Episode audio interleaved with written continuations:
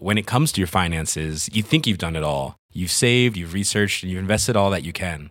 Now it's time to take those investments to the next level by using the brand behind every great investor, Yahoo Finance. As America's number one finance destination, Yahoo Finance has everything you need, whether you're a seasoned trader or just dipping your toes into the market. Join the millions of investors who trust Yahoo Finance to guide them on their financial journey. For comprehensive financial news and analysis, visit yahoofinance.com, the number one financial destination, yahoofinance.com. It's that time of the year. Your vacation is coming up. You can already hear the beach waves, feel the warm breeze, relax, and think about work. You really, really want it all to work out while you're away. Monday.com gives you and the team that peace of mind. When all work is on one platform and everyone's in sync, things just flow wherever you are.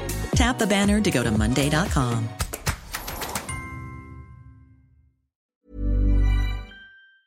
Well, the British Prime Minister Theresa May says her cabinet acted in the national interest by giving its support to a draft Brexit agreement. But the decision wasn't unanimous, with the 585 page document causing some impassionate debate among ministers. The next step includes a summit in Brussels, which is due at the end of the month, where EU leaders will be asked to approve it, and of course, the all important vote in the House of Commons. Theresa May says she knows there will be rough days to come. To get the re- reaction of the Irish government, I'm joined by the Minister for Agriculture, Michael Creed. Uh, good morning to you, Minister Creed. Good morning, Patricia. Uh, and, and you're welcome. It's been hailed as a soft Brexit. From an Irish point of view, is this a good deal for this country? Yes, I think it is uh, a deal that meets all of our concerns that were flagged uh, very early on in the debate, but it is not the end of the process, and I think that's really important to remember. The UK is leaving, and what this is this uh, withdrawal agreement is the first part of that process. It's the safety net in the event that we do not manage to negotiate during the transition period, which commences the transition period at the end of March 2019 and runs until the end of December 2020. It, that safety net, that withdrawal agreement, uh, will kick in unless and until in that intervening transition period, we failed to negotiate the future trading relationship. So, our concerns in the context of those negotiations around the withdrawal agreement were what were articulated last December. They were around the Good Friday Agreement. They were around protecting the common travel area that we have enjoyed with the UK since the foundation of the state.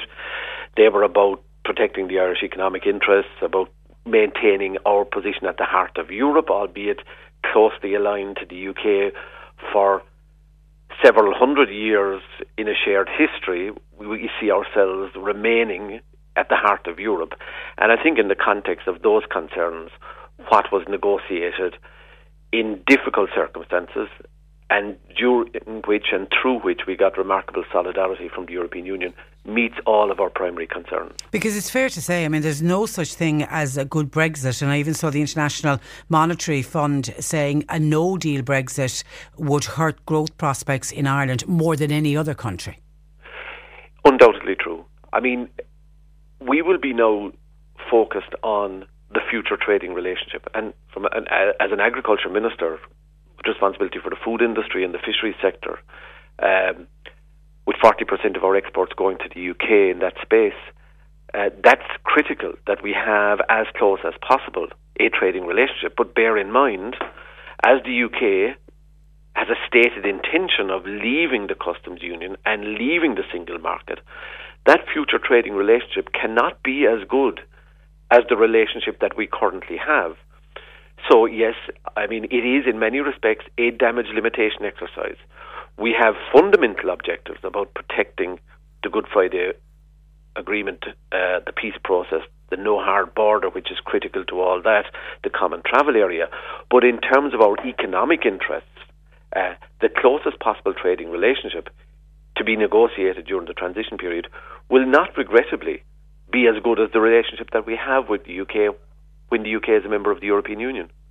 Yeah, and I, by the time I came in here, there have been three resignations uh, coming out from uh, London, including the UK Brexit Secretary. I mean, this is very much not a, do- a done deal. Have you any confidence that Theresa May will get this through Parliament?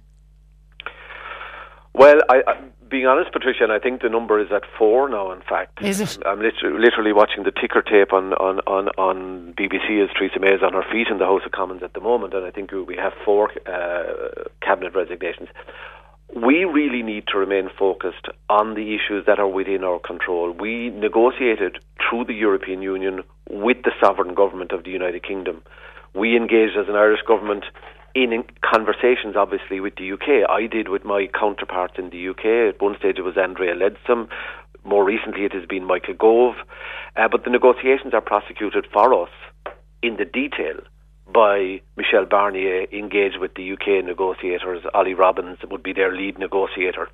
Um, we really can't control what happens now in the House of Commons. It's it's a great, you know, for those who are interested in, in, in the Machiavellian nature of politics, it's, it's a fascinating watch. But we have to remain focused on the things that we can control ourselves. Um, you know, we, we welcome the fact that, that yesterday the cabinet approved it in the United Kingdom. We're conscious, you know, the next step is the formal uh, heads of state meeting to approve it, and then it goes to respective individual parliaments, and that's expected here in the Dáil uh, after that heads of state meeting in the 25th of November, and subsequently also in, uh, to that meeting in the House of Commons uh, for approval. I don't really know. I obviously, uh, you know, follow with some interest the the mathematics of the House of Commons, but that's really an issue for them. We need to ma- remain really focused on what our strategic interests are, um, and and you know.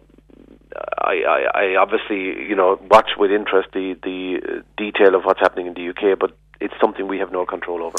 Yeah, I can see some people that are, are texting in about is there a possibility that there will be a second referendum in, in England? And I, I listened with interest to Tony Blair uh, last night, who I felt gave a very measured reaction uh, in, in a speech in, in London, where he was citing a second rec- referendum and, he was saying, like, it's Brexit in name, but tied still to Europe in reality. He said, that, you know, there will be disappointment on both sides. He said, whatever the people voted for, they didn't vote for this, and went on then to say that it should be put back uh, to, to the people.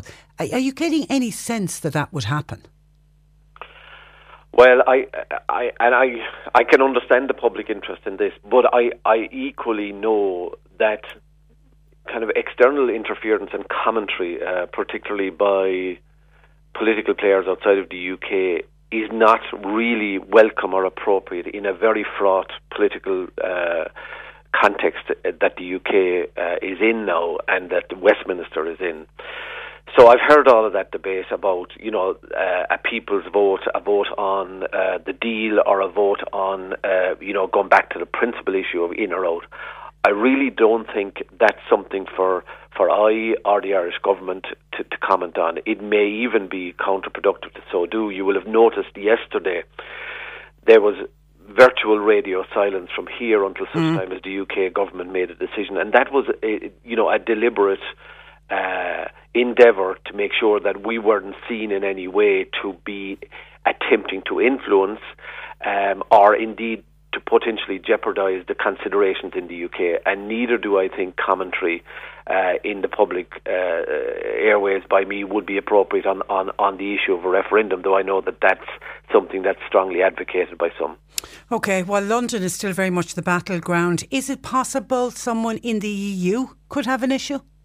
Well, I mean, of course, of course. Um, I mean, there are consequences for the UK departure for all 27, though the Commission has rightly identified that none uh, is more exposed to the UK's departure than Ireland is and, and the Irish economy is.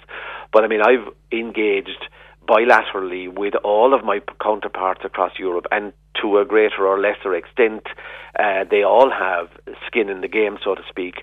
So everybody will be poring over the 500 plus pages of this document, and let me tell you, it's pretty turgid reading. Um, and you know, people jumping, I mean, uh, to conclusions about a document that, if we're to be honest, most people haven't at this stage read. And as I said, it's a complex read because it keeps referencing to annexes and to EU mm. directives. You know, It certainly be, isn't light reading, that's for sure. It's not on the bedside locker anyway. um, you know, like I, I think what people need now is calm and reflection and detailed consideration. I think it's a good agreement as it relates uh, to the objectives we set ourselves. But I'm very conscious of the fact that in terms of our economic interests, having nailed down the commitments here on the hard border, etc., um, not re-emerging on the peace process, really the next phase is the critical one in terms of the future trading relationship. Okay, well, we it's it's over to Theresa May. As uh, she's may have won the battle, but she's got the war now uh, to try to win. Okay, we leave it there, uh, Michael. Thank you for that. When it comes to your finances, you think you've done it all. You've saved, you've researched, and you've invested all that you can. Now it's time to take those investments to the next level by using the brand behind every great investor, Yahoo Finance. As America's number one finance destination, Yahoo Finance has everything you need, whether you're a seasoned trader or just dipping your toes into the market. Join the millions of investors who trust Yahoo Finance to guide them on their financial journey. For comprehensive financial news and analysis, visit yahoofinance.com, the number one financial destination, yahoofinance.com.